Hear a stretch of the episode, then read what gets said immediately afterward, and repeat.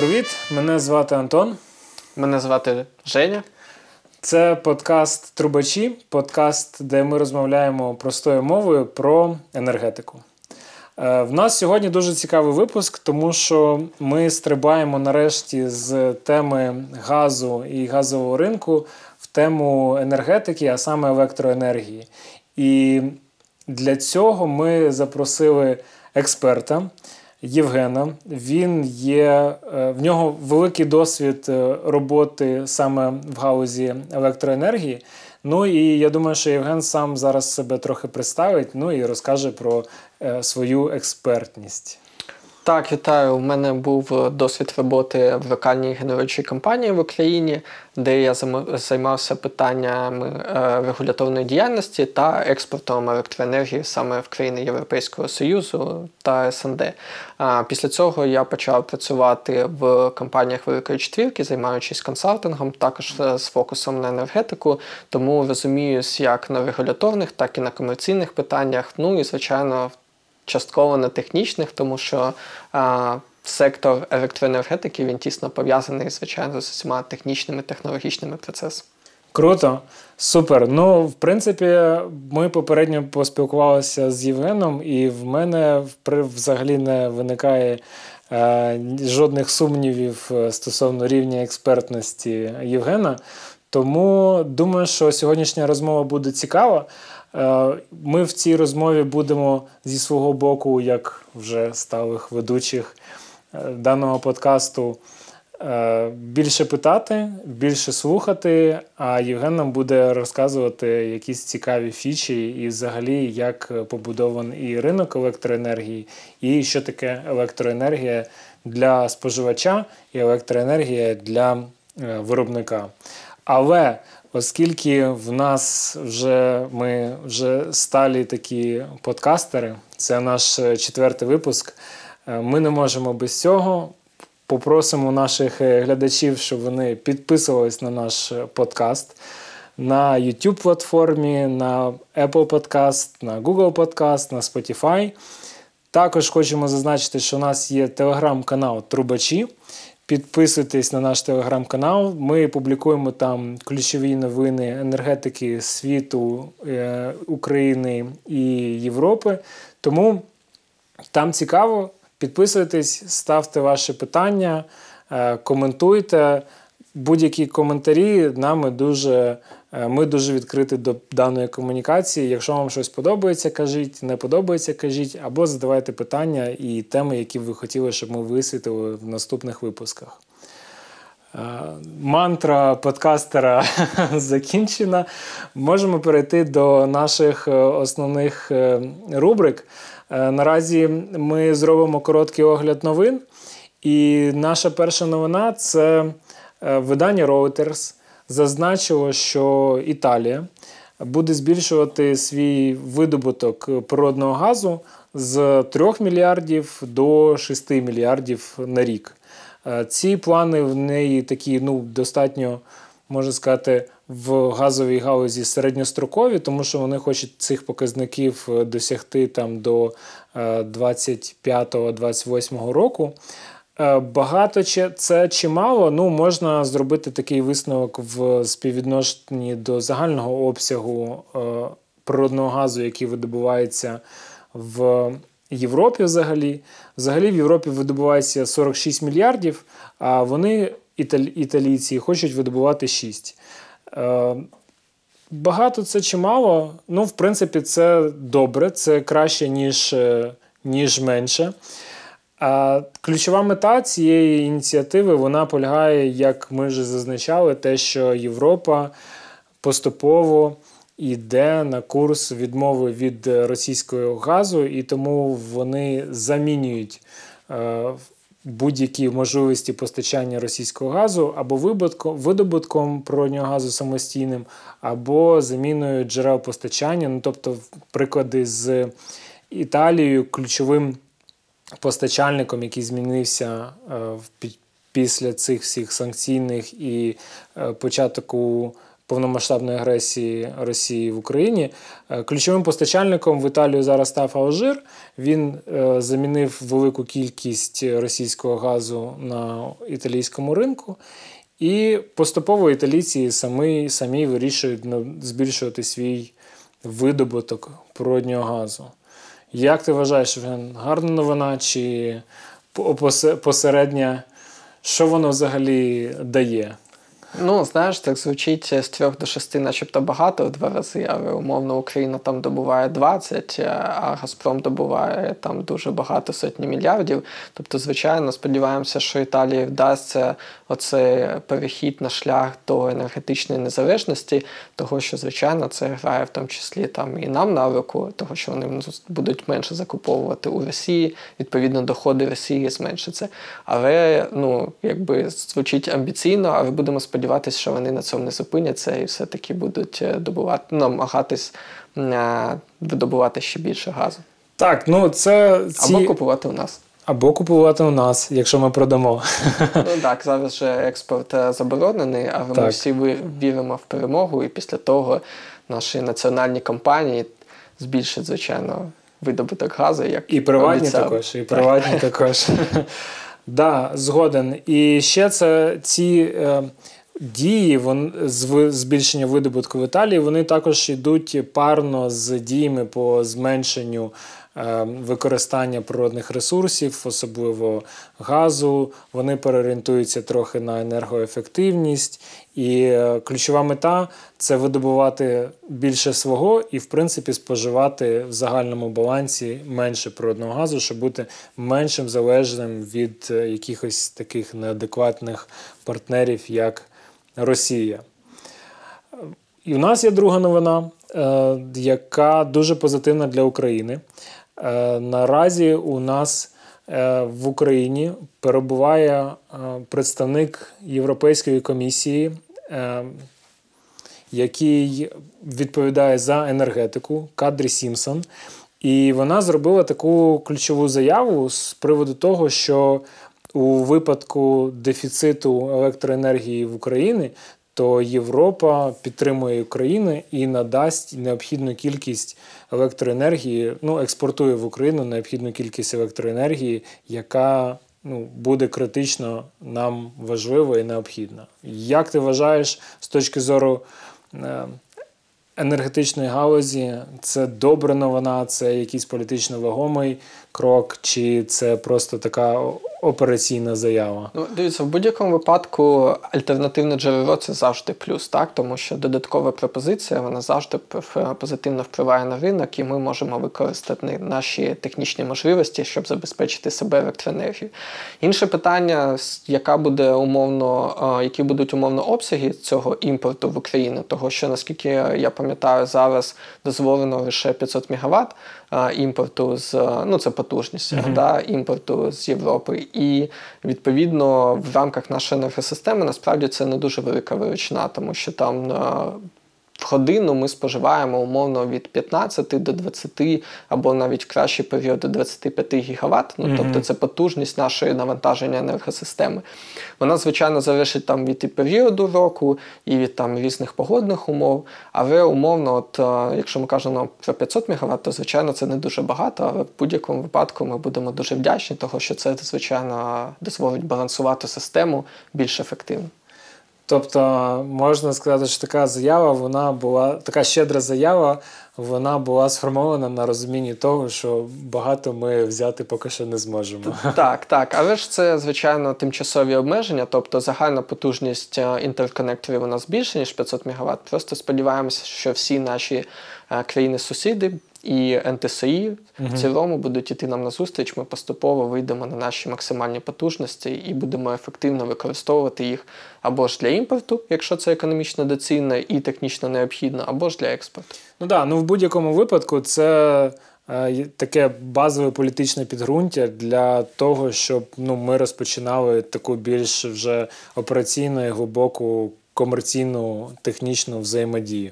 Але в принципі, да, я погоджуюсь повністю, що це дуже добра новина і дуже добрий сигнал е, взагалі для ну, політичного істеблішменту. І наша третя новина, яка безпосередньо стосується нас з вами, як споживачів електроенергії. Е, 28 жовтня Кабінет міністрів е, видав постанову, в якій продовжує режим ПСО для споживачів.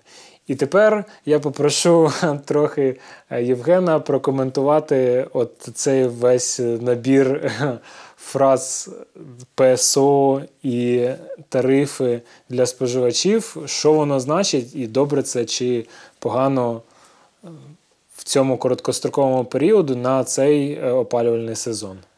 Ну, ПСО загалом це механізм, який передбачений і європейським, і українським законодавством. Він дозволяє покладати спеціальні обов'язки на суб'єкти господарювання, щоб вони виконували якісь суспільно важливі функції. В цьому конкретному кейсі це говориться про те, що певні державні компанії, такі як Енергоатом та Укргідроенерго, вони будуть по суті субсидіювати. Тарифи, які зараз встановлені для населення. Тобто це там 1,44, якщо споживання до 250 кВт на місяць кВт годин, і 1,68, якщо більше за, за цей обсяг.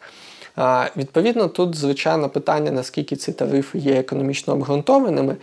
І а, мені здається, що це дуже цікаве питання, до якого ми повернемось трохи пізніше, бо навіщо на початку подкасту розкривати всі наші Да, карти? згоден. Єдине, що е, я б хотів би зробити невелике уточнення: е, ПСО це абревіатура з допоможи мені тут, тому що я знаю англійську версію. Англійська версія це Public Service Obligation, а українська це публічне соціальний обов'язок. Ну, послуги забезпечення загальносуспільних інтересів. Да. Тобто це такий спеціальний механізм, яким держава обирає ключову компанію, яка буде е, постачати по, ем, на її погляд, е, комфортній ціні для населення. Тобто, типу, в цьому механізмі не стоїть такого як поглибленого комерційного.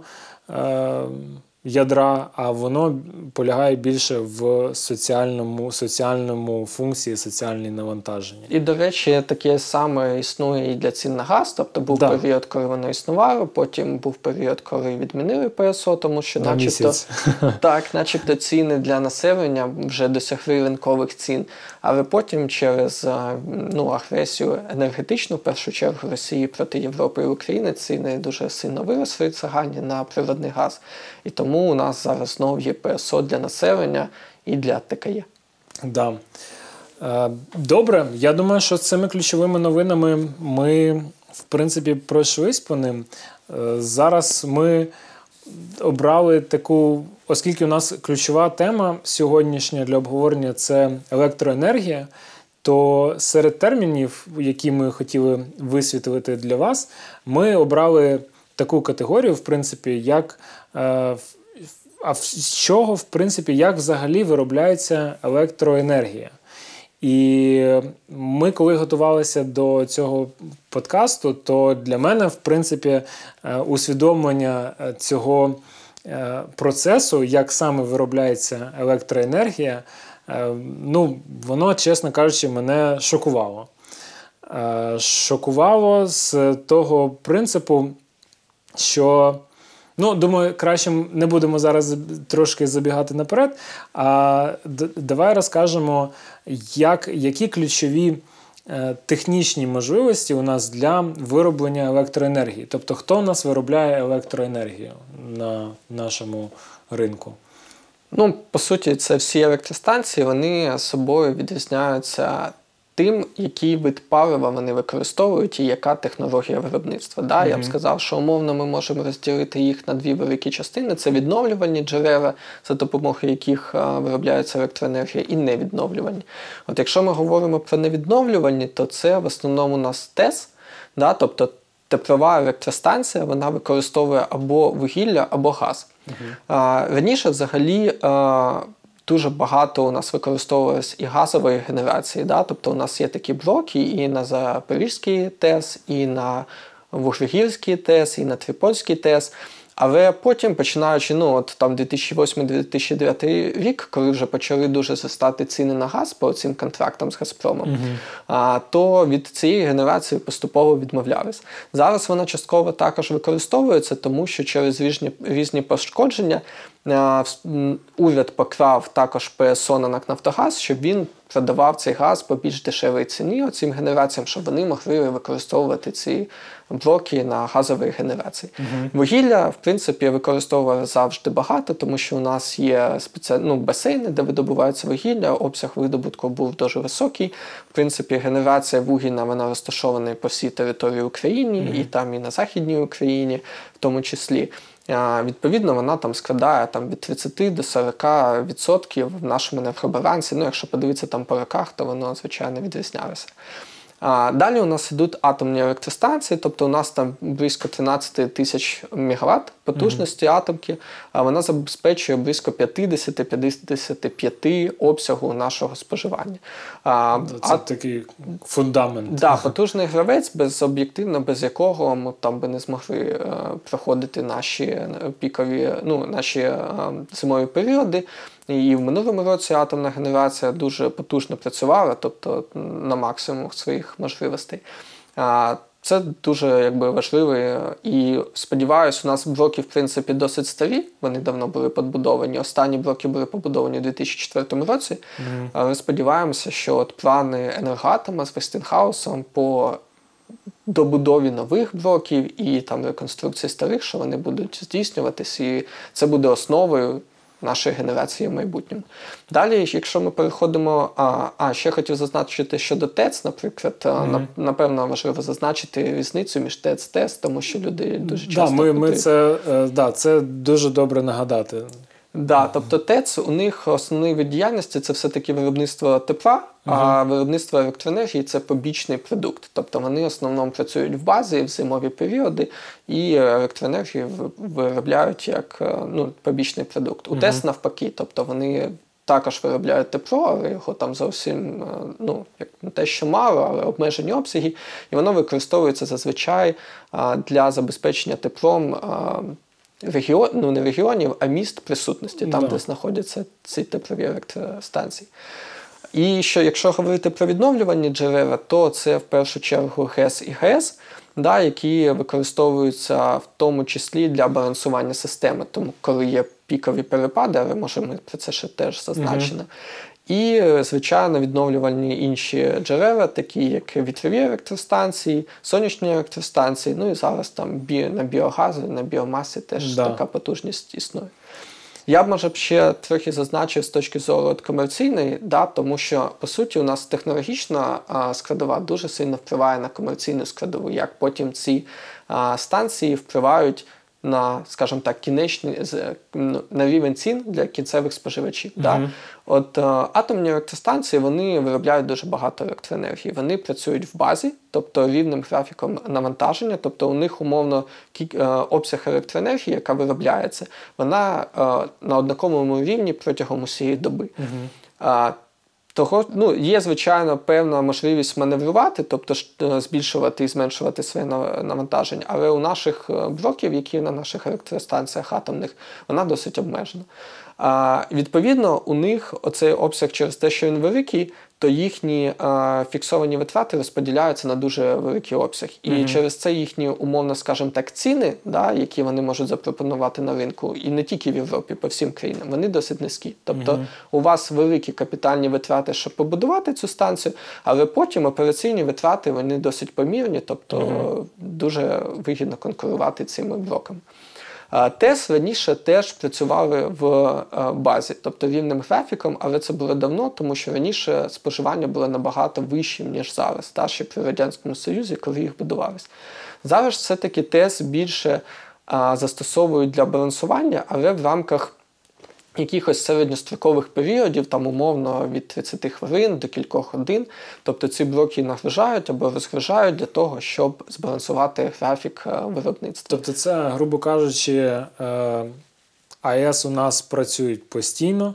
Наприклад, ми приходимо ввечері додому, вмикаємо світло, вмикаємо, пральні машини, чайники і все інше. І тут вже піднімається рівень споживання загальної електроенергії, і це вже по суті той час, коли включаються більш активно і підвантажується ТЕС і ТЕЦ. Так, так. Тобто, умовно, якщо у вас блок е, 200 МВт, який працює на вугіллі, то він може бути теж завантажений в базі там умовно на 160, да, а потім, коли от іде там зростання в пікові години, то його догружають, наприклад, донавантажують, наприклад, до 180 або 200. Тобто це допомагає балансувати систему.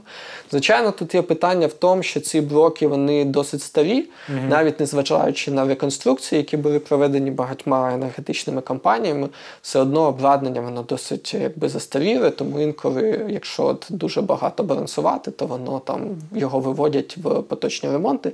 Тобто з цим тут теж е, потрібно бути обережним. Тобто це не так все легко, що ми там клю- увімкнули світло і думаємо такі, а зараз воно якось там буде працювати. Тобто ні. Тобто виходить, що у ТЕС і ТЕЦ, правильно я розумію, операційні витрати на виробництво е, електроенергії або теплової енергії вони вищі, ніж у генерації атомної. Так, тут, тут ще варто розуміти, що вугілля, по суті, воно ну, більш дороге, ніж е, ці а, а, ну, ніж е, паливо, яке використовується на атомних електростанціях. Тобто, для того, щоб, е, якщо подивитись там питомі витрати палива, да, умовного палива, то вони на теплових електростанціях, звичайно, вищі. Угу. Ну тобто, в виробництві електроенергії ми можемо так е, сегментарно розділити. Є по суті генеруючі потужності, які виробляють електроенергію за допомогою, за допомогою там, викопного палива, це там газ, вугілля, мазут. Є окремо, яка стоїть основа нашої енергетики, це атомна, елект... е, атомна енергія, атомні електростанції. І є е, відновлювані джерела енергії, тобто це гідроелектростанції, е, сонячні панелі, вітрова генерація. І це вже такий, ну, трошки інший напрямок, але наскільки я розумію, вага такої генерації в нашому загальному балансі вона не є ну, провалюючою високою. Вона десь там скільки 10 від 5 до 10 відсотків, здається. Так, а, так, ну тут варто ще зазначити, що у цих відновлюваних джерел а, у них а, по суті немає цих змінних та цієї паливної складової. Тобто, ну щоб вітряк е, крутився, виробляв електроенергію, тобі треба, щоб вітер просто Ну да. Ну да, тобто да. немає оцієї, оцієї частини. Відповідно, у них також умовно там умовно високий капекс, да, тобто порівнюючи з. Майбутніми операційними витратами, але потім дуже висока прибутковість, ну маржинальність, скажімо Да. так, якщо говорити з фінансової точки зору, там, от якщо подивитись EBITDA маржу цих компаній, то у них вона досить досить висока, тому що немає цих змінних витрат. Єдине, що я ще хотів би додати, що до ВЕС і СЕС. Ну, вітрових сонячних електростанцій. е, З ними в Україні важко прогнозувати графік відпуску цих Так. електростанцій, тому що ну, погодні умови Природу не передбачиш. так, так. І оцей графік він досить волатильний. Тобто, ви, по суті, як споживання створює цю нерівномірність навантаження, да, те, що ми прийшли о 6 годині і увімкнули чайник. І плюс е, нерівномірність створює саме цей непередбачуваний графік виробництва е, СЕС і ВЕС. При цьому ГЕС і ГЕС вони навпаки, вони через те, що можуть швидко скидувати воду, то вони навпаки е, використовуються в цьому балансуванні, особливо якщо це там кілька хвилин, то використовується саме ГЕС та ГЕС. І ось е, зараз така барабанна дріб е, стосовно що ж нас шокувало в аналізі цієї ситуації. Ми, в принципі, проговорили так змістовно по видам е, генерації електроенергії, але ключовий принцип генерації електроенергії він полягає взагалі в дуже простих фізичних аспектах. В цих потужностях, які виробляють електроенергію, це на ТЕС, ТЕЦ, то по суті ми беремо для того, щоб виробити електроенергію, ми беремо викопне паливо, газ, вугілля, мазут, спалюємо його. Коли ми його спалюємо, ми нагріваємо воду. Вода е, перетворюється в пару, і пара просто крутить турбіну, яка е, виробляє електроенергію. Точно, по суті, такий же принцип з атомною електростанціями, е, але ми туди нічого не підкидаємо, ми там нічого не спалюємо. Там відтворюється контрольована реакція, яка ну, за рахунок того, що відбувається ділення атомів, це виділяється тепло в дуже великій кількості. Це тепло теж нагріває воду, вода перетворюється в пару, і пара крутить турбіну. І в принципі, ну і в принципі, турбіна також застосовується в гідроелектростанціях, тобто вода, умовно кажучи, падає на цю е, турбіну, і турбіна знов крутиться. І вітрова е, електроенергія. Там також присутня турбіна, вітер е, штовхає, по суті, ці як складові цього пропелеру великого, і знову таки турбіна е, генерує електроенергію. Єдина різниця це сонячні панелі.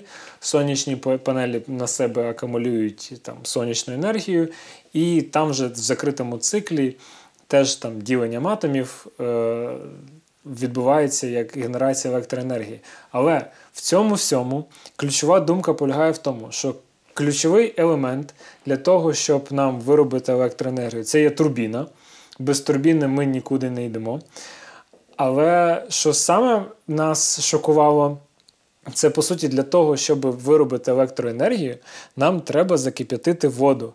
І ми, в принципі, виробляємо енергію тим, що кип'ятимо воду. І просто вода своїм паром штовхає цю турбіну.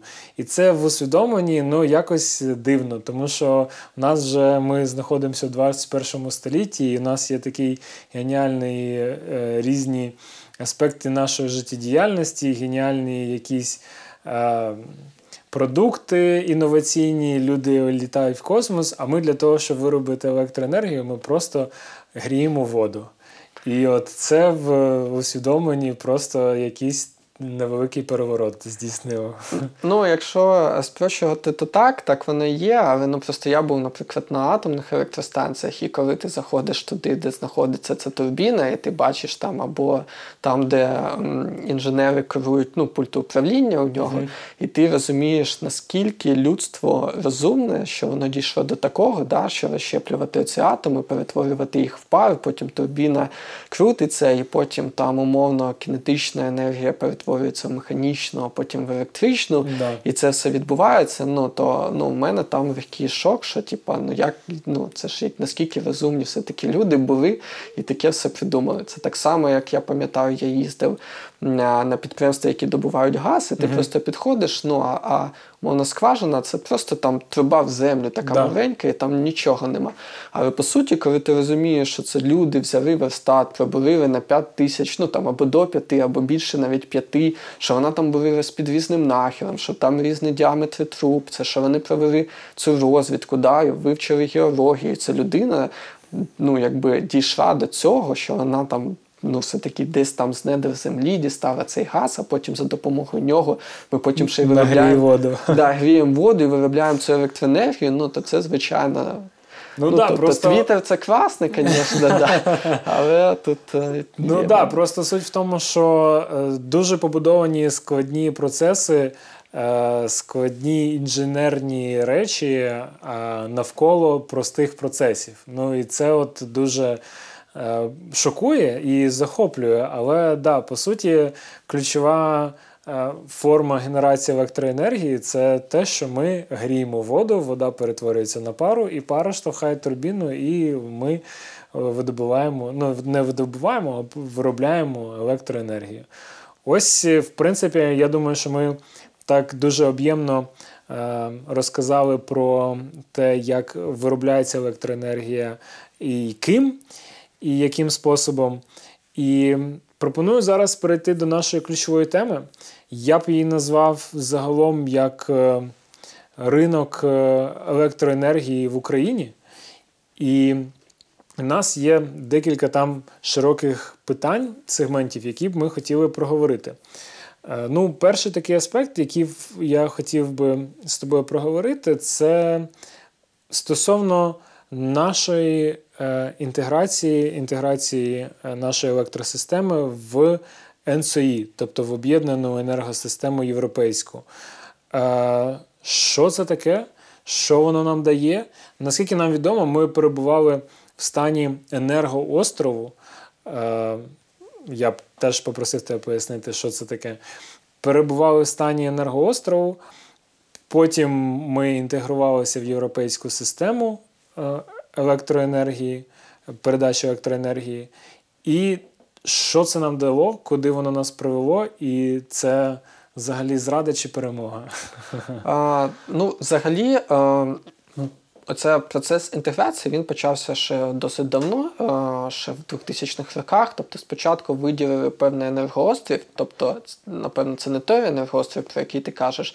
У нас був острів Бурштинської ТЕС, тобто це на Західній Україні, була частина з трьох областей, яка по суті і працювала от, в режимі паралельному з саме НТСІ, з Європейської енергосистеми. Все інша наша енергосистема технічно була з'єднана з ну ще так. Радянський спадок з системою Росії та Білорусі. Відповідно, наша мета була повністю відключитись від е, Росії і Білорусі, повністю приєднатись в європейський ринок. Ну тут були свої, якби напевно, і комерційні наші інтереси, і геополітичні в цілому інтереси. Тобто цей процес е, він почався досить давно, і е, він перейшов в активну фазу. Ну там в там не знаю, 15-16, напевно, роках. А 17-го року там Укренерго вже досить активно працювали в цьому напрямку. Там був консорціум з операторів європейських, які допомагали і Україні, і Молдові інтегруватися в цю систему. Відповідно, було заплановано, що 24 лютого а, ми повністю від'єднаємося від Росії, і це означало, що ми від Росії від'єдналися, а до Європи ще не приєднались. Тобто ми працюємо в цьому режимі енергоострові. Це спеціальний такий тестовий режим, тобто нам треба було його пройти, щоб дізнатися, чи можемо ми балансувати ефективно свою енергосистему у разі там умовно форс-мажорних технічних обставин. А, відверто кажучи, коли ну, всі ж там обговорювали, напевно, до 24 лютого, що там буде, чи нападуть, чи не нападуть. Тобто ми там в компанії теж обговорювали і дивилися на цю дату з тої точки зору, що дійсно буде оце відключення від Росії, і що якщо будуть удари по нашим енергооб'єктам, то у нас умовно не буде допомоги. Да? Тобто, ну, щоб ми розуміли, якщо вся енергосистема ляже, а джерела от підняття енергосистеми немає, це б могла бути Європа, то підняти енергосистему вже неможливо. Ну, тобто, якби вони там все розбомбили, умовно кажучи, то ми б сиділи без світла. Відповідно, були такі, якби у нас настороги, що от 24 лютого, ну і бачу, воно так і вийшло. Єдине, що все-таки е, ця русня не почала тоді бомбити нашу енергосистему, що було, ну це. Скажімо так, нам досить суттєво допомогло те, що у нас була електроенергія. Е, Відповідно, е, ми досить довгий час е, працювали в цьому енергоострові, хоча спочатку планували, що це буде кілька днів, але через військові дії це був досить довгий період часу. І потім НТСІ сказали, що да, ми бачимо, що ви навіть в умовах війни і там втрат потужностей, зупинки оцих електростанцій великі, які були захоплені, ви все одно ефективно балансуєте, що окей, ми тепер приєднаємось, і тепер ми вже повністю технічно інтегровані цю європейську енергосистему. Тобто, якщо нам потрібна допомога, ми можемо там взяти її умовно з Європи. І якщо європейцям потрібна допомога, то так само ми своєю електроенергією можемо їм допомогти. Тут важливо розуміти, що є технічна допомога, тобто це допомога, яку надають системні оператори, вона короткострокова. А є е, ну, комерційна допомога, яка базується на умовно наших комерційних відносинах, імпорт-експорт, тобто це все-таки ринкові більше відносини. Ну і відповідно технічно цю інтеграцію ми вже пройшли, і ми далі ну, не пройшли е, на 100%, тому що ми поступово збільшуємо оцей рівень потужності інтерконекторів, скільки ми можемо туди експортувати або імпортувати. Тобто цей процес продовжується, продовжуються ці тести, як там веде наша система. І ну, це ще, це ще процес, який йде. Тобто наразі правильно я розумію, що от із попередньої е, речей, які ти казав, що наразі ми можемо е, з енергосистему європейською передавати обсяг е, 500 МВт годин. Да, тобто спочатку цей обсяг був нуль, хоча ми технічно вже були інтегровані, але в принципі нам не дозволяли, наприклад, експортувати. Потім поступово цей обсяг збільшувався. Наскільки я пам'ятаю, за останніми даними нам дозволяли експортувати ну або імпортувати в Словаччину і в Румунію. Е, З Мавіром були Мавір це угорський системний оператор. Там були якісь певні обмеження, можливо, в тому числі політичні, ну про які можна почитати в новинах. Да, да. Да, а, і, але я, ну, я думаю, що це все, якби в майбутньому ми все-таки вийдемо на наші максимальні технічні показники.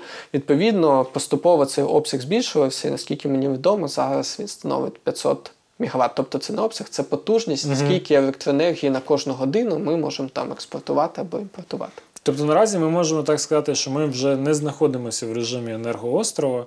Ми е, технічно інтегровані в європейську енергетичну систему. Наразі у нас йде процес взаємодії стосовно збільшення цієї пропускної потужності між е, нашими країнами і країнами ЄС. Так, ну і плюс е, приведення, напевно, всіх наших нормативно-правових актів у Да, відповідність, це якщо там є якісь гепс да, або відмінності, то звичайно, ну бо нормативне е, регулювання воно постійно змінюється, і там Це якісь факт. технічні, там ці кодекси, до них постійно приймаються зміни, як проводяться аукціони до інтерконекторів. Ну, але це, звичайно, робота, яка буде виконана нашим регулятором і нашими компаніями. Да, це точно. Добре, це ми так обговорили таку загальну тему. Ми, в принципі, розуміємо, де ми знаходимося на такому політично-технічному рівні. Давай перейдемо до наших е, улюблених е, питань стосовно е, тарифів, ціноутворення. І добре це чи погано, те, що в нас продовжили ПСО, і взагалі е, регульований тариф для населення це добре, чи є якісь підводні камені у цьому питанні? Ну, е, відверто кажучи, це тема, яка мені подобається, і я багато дискутував на цю тему з різними людьми там з минулої роботи, і там були навіть такі мощні заруби, скажімо так, з приводу того, що там Женя, ти хочеш там душити пенсіонерів. Е, Ну насправді це не так. Тобто я завжди вважав, що у нас е, в країні мають бути справедливі ціни на будь-який ресурс. Да? І є, звичайно, е, м, е, певні категорії населення. От в Європі є, є таке поняття, що там захищені споживачі, да, або а, vulnerable consumers. Да. Відповідно, для них мають існувати спеціальні умови, але у виді монетизованих субсидій. Да. Тому, тому що тоді у них є вибір, або вони зменшують власне споживання, або ну, і отримують ці гроші, витрачають на власні потреби, да, або платять за цю електроенергію. Чого я завжди так вважав? Тому що от в мене був е, приклад, е, моя бабуся, ну це не по електроенергії, це по газу, але приклад дуже цікавий. Та я в неї якось, коли я вже працював і розбирався з індустрією енергетики. Я подивився, які в неї обсяги споживання були. Ну там в неї квартира була 60 квадратних метрів. Я дивлюсь, ну і там просто якісь взимку, там 2010 рік, 11 рік, там якісь космічні просто обсяги. І я питаю, а потім ну, дуже різко впав, і наступні роки вже нема такого. І я питаю бабусі, так а чого тут такі великі обсяги? Що тут було? Вона каже: так а що, ну газ був дешевий, я собі комфорку на кухні включила, воно гріє. Ну а Ну, да, форточку відкрила вікно і якби провітрює, ну щоб свіже повітря було. А потім, типу, газ подорожчав, ну я вже так не роблю. Да? І виникає питання: так а дивіться, якщо у нас от існує ця низька ціна на газ, да? наприклад, він безкоштовний. Да. Це що означає, що, що ми газ взяли звідки з неба, він пав Ну да, це стимулює безкоштовно. споживати більше. Ну да. і виходить, що от ці періоди, починаючи там, наприклад, з 2003 року, 2003-2004 рік, ну там ріст ВВП був просто якийсь нереальний. Да, в Україні там по 10% були роки. Тобто у людей насправді були гроші, було багато грошей, але вони все одно платили дуже низькі ціни. Тобто не було цих стимулів економити. А оці субсидії, звідки вони покривались? Ну так, спочатку там умовно Газпром давав низькі ціни на газ. Але потім, починаючи там з 2009 року, там навіть 2008, вже не було цих низьких цін. І звідки брались ці гроші? Ну ці гроші брали з наших золотовалютних резервів, з Ну, бюджету. да. Замість того, щоб будувати бабусі мої нормальну лікарню, куди вона може піти і там щось її проконсультують. Замість цього держава витрачає гроші на те, щоб ну ми обігріємо російським газом повітря. Ну і це ж впливає в принципі на нашу енергетичну безпеку. Так, Да. тобто ми, ми зменшували нашу енергетичну економічну безпеку цими. Я б сказав, безглуздими субсидіями для людей, для яких вони і не потрібні були. Ну, бо моя бабуся могла закрити просто вікно, розумієш? Ну, да, тобто да, в неї да, не було да. цього споживання. Або умовно там люди, які жили в не знаю, в Кончезаспі, або які живуть в Новопечерських ліпках. Ну тобто в них реально не було грошей, і зараз нема грошей платити за справедливий тариф на газ і електроенергію. Нам, ну, тобто, Мені треба зробити невеликий дисклеймер. Е, Ми конкретно цю тему е, з Євгеном е, не обговорювали попередньо. Просто е, у нас є слухачі подкасту, які нас слухають з нашого першого випуску. І ми просто обговорювали цю тему субсидій і ринкового ціноутворення на газ як на ресурс. І у нас просто точно такі ж аргументи були. І точно такі ж аргументи були і з бабусею, яка споживає газ на великому будинку, і вона платить е, точно таку ж ціну, е, яку і платить особа, яка проживає в великому будинку, там тисячу квадратних метрів. Ціна у них однакова, хоча можливості, звісно, різні. І ми теж казали, що да, ну, е, інструмент адресних субсидій він по суті в цій системі ключовий. Тобто необхіден ринок, ринкова ціна і адресні субсидії особам, які ну, не можуть е, там. Через якісь причини економічні, е, матеріальні сплачувати там ціну на газ, яка є ринковою. Тому да, це в принципі ми не зговорювалися. Е, Ми Жені попередньо не давали е, Настановок, настановок і листочок з папером, щоб він це зачитав. Це його особиста думка. Тому да, ми ще ми маємо ще одну особу, яка підтримує ринок газу і електроенергії. Це супер. Да, ну бо насправді ну електроенергії ситуація така сама. Тобто МВФ він постійно казав нам, що ви маєте там підняти тарифи на газ для населення, бо є дефіцит наку. Да, але чомусь постійно якби закривали всі очі на цю проблему з електроенергією, хоча там ситуація така сама. Ну а до чого це призводить? До того, що по суті в електроенергії у нас не вистачало грошей на будівництво нових нормальних енергоблоків, які були більш ефективні. Да? Тобто ми використовуємо застарілі там енергоблоки, в яких дуже високий оцей. Коефіцієнт витрат умовного палива. Да?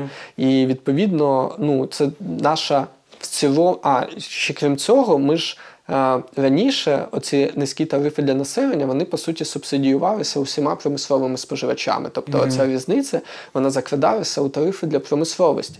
І до чого це призводить? Для того, до того, що умовно наша продукція українська, да, будь-яка. Вона не конкурентно спроможна з а, європейською продукцією або з продукцією з Китаю, де ці ну до цього субсидіювання може й нема. Так і виходить, що таким чином, ну, ну по суті, ми якби робимо добре для когось, напевно, да? для людей, які може цього і не потребують. А таким чином ми в довгостроковій перспективі робимо погано нашій економіці в цілому і енергосистемі, тому що в системі немає коштів на оновлення по суті технічного нашого фонду, да? основних фонду основних засобів. Да, це правда. Ми, до речі, знову ж таки, ми в нашому попередньому випуску, в другому, там, де там, де ми розбирали ціни на природний газ, ми проводили порівняння, скільки е, сплачує е, побутовий споживач, тобто населення або особи за газ, і скільки сплачує е, виробництво. І ціна для виробництва зазвичай вона менша, ніж для побутового населення, тому що це ну, економічно вигідніше співпрацювати з комерційним представництвом, комерційним е, підприємством, який споживає постійно, багато і зрозуміло. І, а ці, високі ціни на природній ресурс для населення, вони, до речі, е, сприяють е, енергоефективності. Це теж та ключова тема, яку б ми хотіли проговорити. Тобто, як ти вбачаєш от, наступний розвиток? Тобто є ринок електроенергії, ну і природного газу також вони поєднані частково один з одним. А, який наступний розвиток всьо, е, ринку електроенергії ти вбачаєш як логічним при формулюванні, при формуванні адекватного ринку і адекватних цін на ринку електроенергії. Тобто, що надалі буде розвиватися більш активно?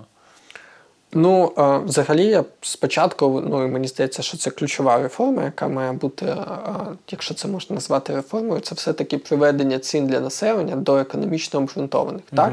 А людям, які не мають можливості платити ці економічно обґрунтовані, тобто цей захищені споживачі або вразливі, да? вразливі споживачі, скажімо так, захищені це трохи інше поняття.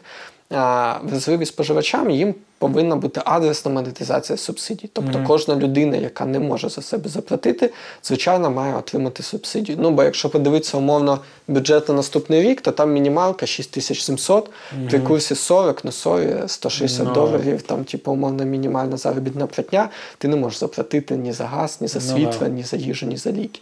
Відповідно, оцим людям, звичайно, держава має надавати цю адресну субсидію. Але в цілому ціни для населення мають бути приведені до економічно обґрунтованого рівня.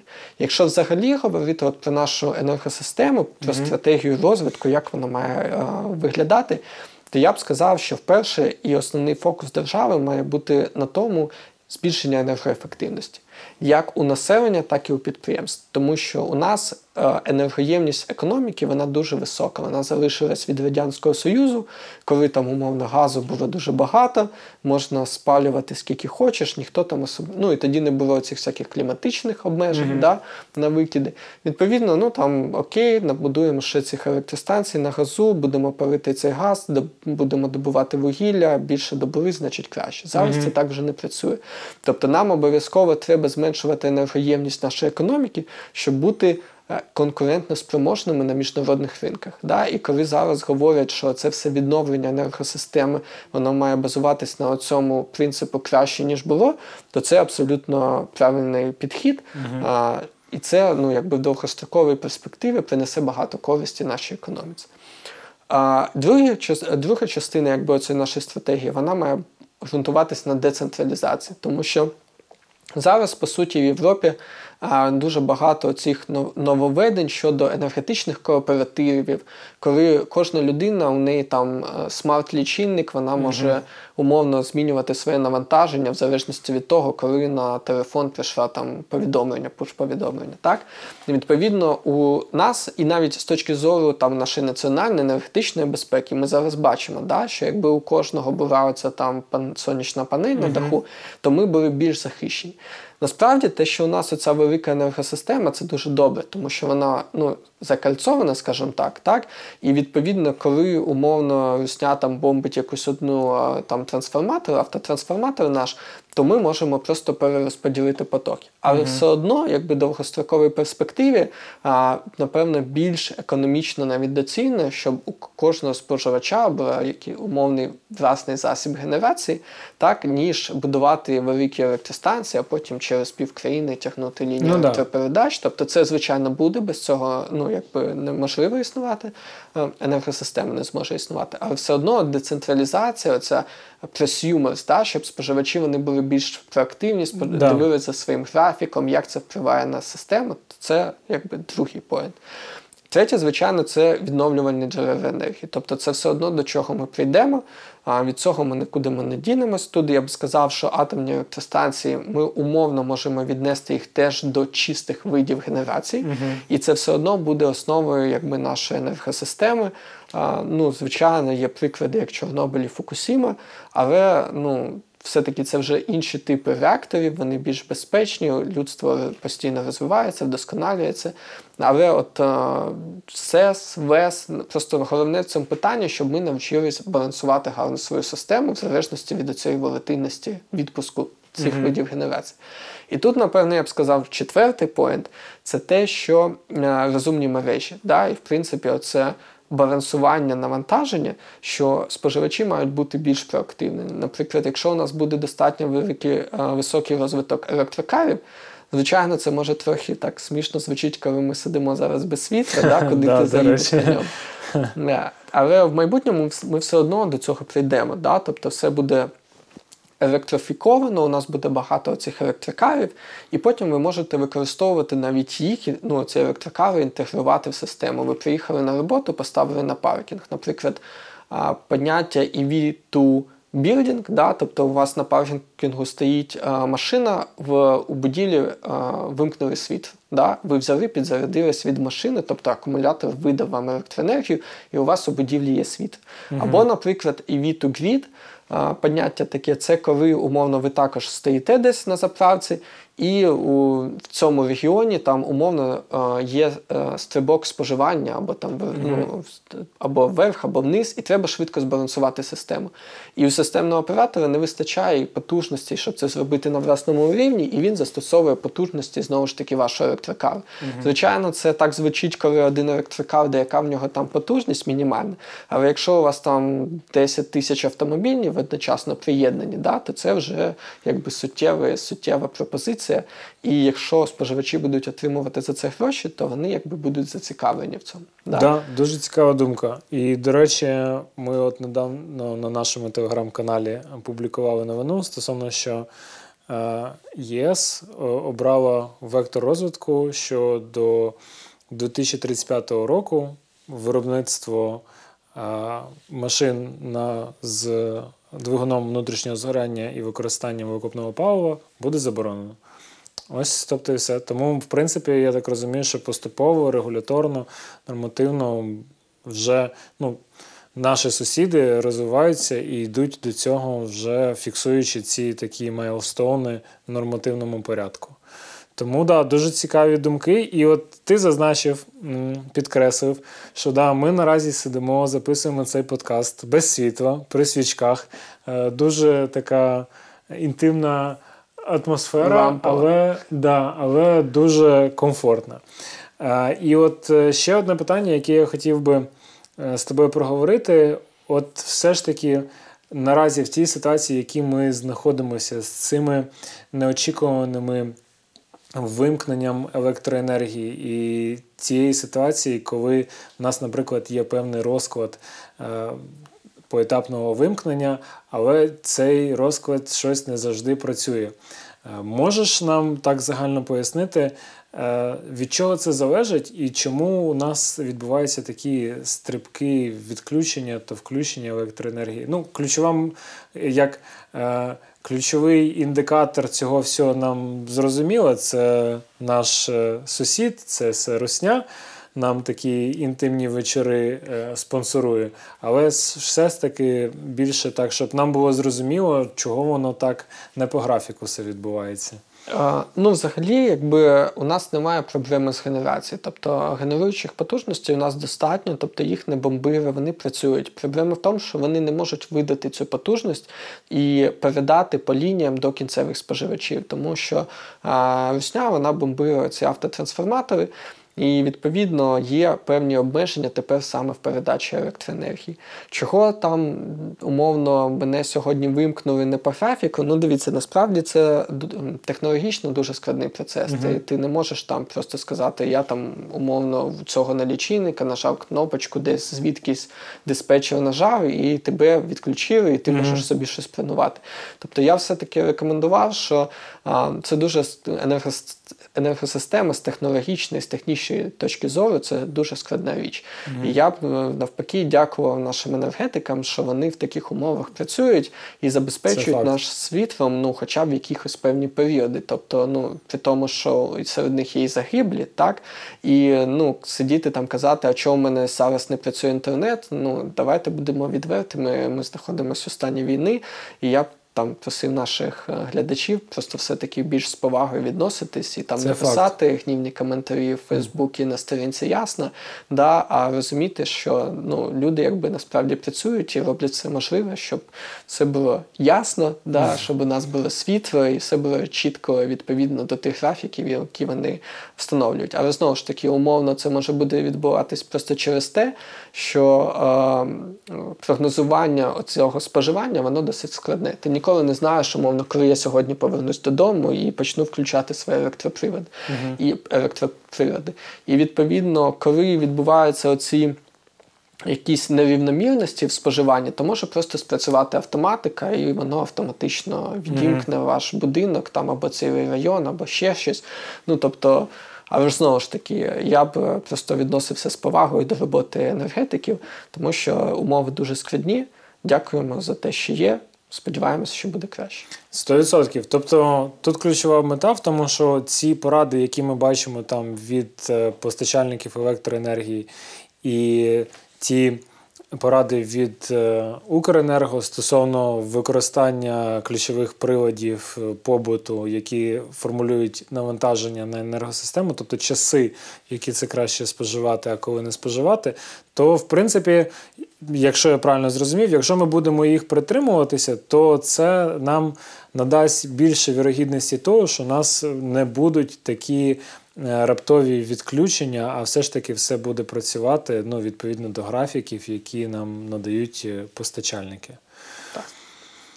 Добре, я думаю, що ми цю тему так досить об'ємно проговорили, і в принципі, що мені дуже сподобалося, ви окремили е, ключові етапи подальшого розвитку, як в принципі повинна бути функціонувати система, і побутові звички, які вони повинні формуватися правильні, і як рука ринку, яка нас е, навчить е, нашим новим побутовим звичкам. Хоча я думаю, після цієї ситуації, всією, в якої ми знаходимося з енергопостачанням, з електрикою, то в принципі ж рівень свідомості людей е, стосовно відношення до е, електроенергії, ну, в принципі, тих побутово звичайних речей, яких ти не замислювався, то вони наразі зараз мають зовсім іншу цінність.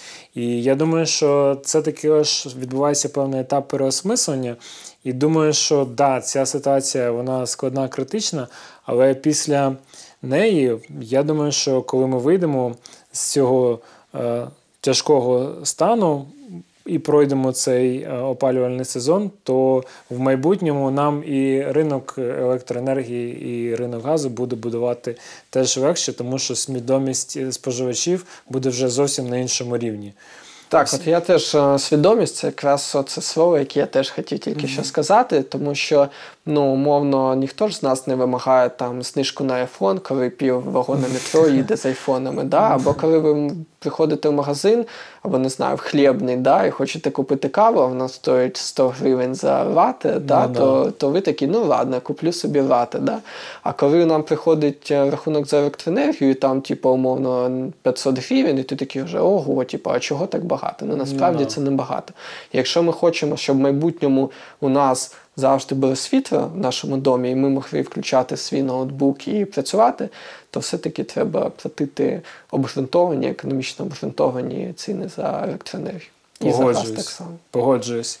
І у нас залишилась наша остання рубрика це міфи русні. Наразі на цьому тижні ми зустріли такий е, цікавий наратив е, від е, однієї дуже одіозної особи російського простору політичного, а саме Дмитра Медведєва. Е, Він е, останнім часом дуже активно веде якусь свою діяльність в усіх напрямках, е, коментуючи і військові операції, і політичні, і вже він і зайшов в енергетичний сектор також. І от що він зазначив. Недавно було обговорення і, в принципі, факт операції імпорту європейської електроенергії в Україну. І, ну, в принципі, це з нашого боку, комерційно і технологічно, це дуже позитивна новина, тому що ну, от безпосередньо це і відбувається та інтеграція і взаємодія з європейським ринком шляхом імпортних і експортних операцій е, з електроенергією. Але е, Дмитро Медведєв він е, якось відреагував на це. Ну, зачепила його ця новина. Зачепила його ця новина, тому що, в принципі, вона з однієї сторони свідчить про те, що ми вже не повернемося до енергосистеми Білорусі і Росії. І от що, він що він заявив: він заявив, що імпорт електроенергії з ЄС в Україну він призведе тільки до здорожчання цін в Україні і в ЄС. Е, не вирішить питання е, покриття дефіциту і е, зробить тільки гірше для нас і для Європи. І одразу ж він, як е, такий ефективний знаю, політик зазначає, що ця ситуація доведе нас лише до кризи і нас, і Європу, і тому необхідно погоджуватися на російські умови переговорів, здаватися, і тоді у всіх буде баланс, і у всіх не буде кризи. Тому що ти думаєш з цієї ситуації? Наскільки такий коментар обґрунтований з його боку? Я б сказав, що тут є дві причини. Перша це більш теоретична, да, і друга більш практична. Якщо казати з теоретичної точки зору, то можливо в цьому є певний сенс, того що умовно. А, в Європі зараз ціни, там, от я дивився, у Угорщині 130 євро за мегаватт годину, да, або там в цьому діапазоні, умовно скажемо, 130-150. В Україні вони близько ну, там, 90-100. Да? Відповідно, там електроенергія дорожча. Якщо це технічно можливо, і ми починаємо імпортувати в Україну, то як мінімум ми трохи збільшуємо свої витрати, да? того що наша ціна вона раніше була нижча. По-друге, коли ми починаємо імпортувати додатковий обсяг, це означає, що на ринку Європи. Е, Має бути додаткова пропозиція. І е, принципи ціноутворення такі, що наступний кожен мегаватт він дорожчий, ніж попередній. Да? Тобто це принцип маржинального ціноутворення. Відповідно, якщо ми зі своїм попитом зайдемо на ринок електроенергії Європи, умовної Угорщини, де насправді енергосистема вона не така велика, ну вона набагато менша, ніж в Україні. Відповідно, звичайно, в теорії ціни в Угорщині мають трохи зрости, щоб задовольнити оцей додатковий попит з України. Тобто, якби в цьому теоретично є сенс. З практичної точки зору, це звичайно залежить від того, які будуть умови в конкретні періоди імпорту. Тобто, а, чи, чи достатньо генерації в самій Угорщині, чи є там перетоки да, з інших країн, наприклад, з більш дешевих, з умовної там Чехії або ще, ще звідкись далі. А, чи а, які, скільки, який обсяг взагалі цього імпорту? Да? Бо якщо це умовно 50 МВт або 500 МВт, що в принципі може бути і достатньо, щоб балансувати оці ключ, а, м, а, стрибки споживання в години пікових навантажень. Да? Тобто в такому випадку, можливо, і ніякої якби, не буде значного ефекту. Ми просто збалансуємо свою енергосистему за, скажімо так, помірні додаткові витрати. І, але це дозволить нам підтримувати нашу економіку, так, тобто виробляти продукцію, експортувати, отримувати валютну виручку. Тобто, в будь-якому випадку ну, а, умови нашої співпраці з Європою будуть такі, що вони будуть нам вигідні. Тобто ніхто не буде просто платити кучу грошей за те, що нам не потрібно, і європейці так само не будуть це продавати. Тобто, я б тут ще сказав, що досить важливо, от е, росіяни вони завжди чомусь намагались нам. м, Впихнуть якісь оці дружні умови, не ринкові, да? і типу, казали, ми вам тут скидочку, а тут ще щось. Типу, хоча ми їм казали, що чуваки, дайте нам просто ринкові, да? ми хочемо працювати як ринок. Тобто нам не треба оцих знижок, щоб ви потім приходили до нас і вже сказали, а ти мені тепер должен. Да? Оце. Ми казали, давайте, от у нас є контракти, там у нас є стокгольмський арбітраж. Ну, ось, ось наші умови, типу, так всі працюють, цивілізовані країни. Нам не треба ваших братських якихось умов. З європейцями, що добре, що завжди працюють ринкові принципи. Ніхто не буде там тобі закидувати щось, а потім за очі казати, що а давай ти мені отут ти мені должен. Да? Відповідно, в будь-якому випадку умови нашої співпраці вони будуть комерційно економічно обґрунтовані. І ніхто нам там потім не скаже, що ви нам щось там винні додатково. Е, Крим, Донбас Ага. або Ну, тобто, в принципі, потенційне е, здорожчання е, вартості електроенергії, вони в якомусь короткостроковому періоді вони можливі. Ну і в принципі це нормально. Але тут ключовий е, як розвінчення того, що це не призведе до глибокої кризи. Це не призведе до масштабного збільшення якихось цін і там завищення е, якісь е, біржових котирувань на природні ресурси. А, але навіть якщо це і буде невелике здорожчання, то все одно воно того вартує, тому що на іти на якісь е, перемовини з приймаючи переговорну позицію якоїсь Росії, е, то це не варто і воно того не коштує. Тому до кризи це не сприведе. Е, Це навпаки вибудує певні е, комерційні відносини наші з представниками ЄС. І тим самим ми на один крок станемо ще е, подалі від русні. Тому, в принципі, думаю, можна сказати, що ми е, дуже експертно розвінчали цей міф, і русня нам не друзі. Ось. Тому думаю, що ми проговорили в принципі всі теми, які хотіли, які ставили перед собою на цьому подкасті. Е, Хочемо вас знову заохотити підписуватися на наш е, канал, наш YouTube канал, на наш канал в подкаст-платформах, Apple Podcast, Spotify, Google Podcast. Підписуйтесь на наш телеграм-канал. Ми публікуємо там короткі новини, актуальні, які стосуються енергетики в світі, в Європі і в Україні обов'язково. Пишіть ваші коментарі, запитання. Нам дуже важливий зворотній зв'язок. І хочемо подякувати, що ви нас сьогодні послухали. З вами був Антон. Женя, дуже дякую. Це подкаст Трубачі. Дякую вам і гарного дня або вечора. Всього найкращого.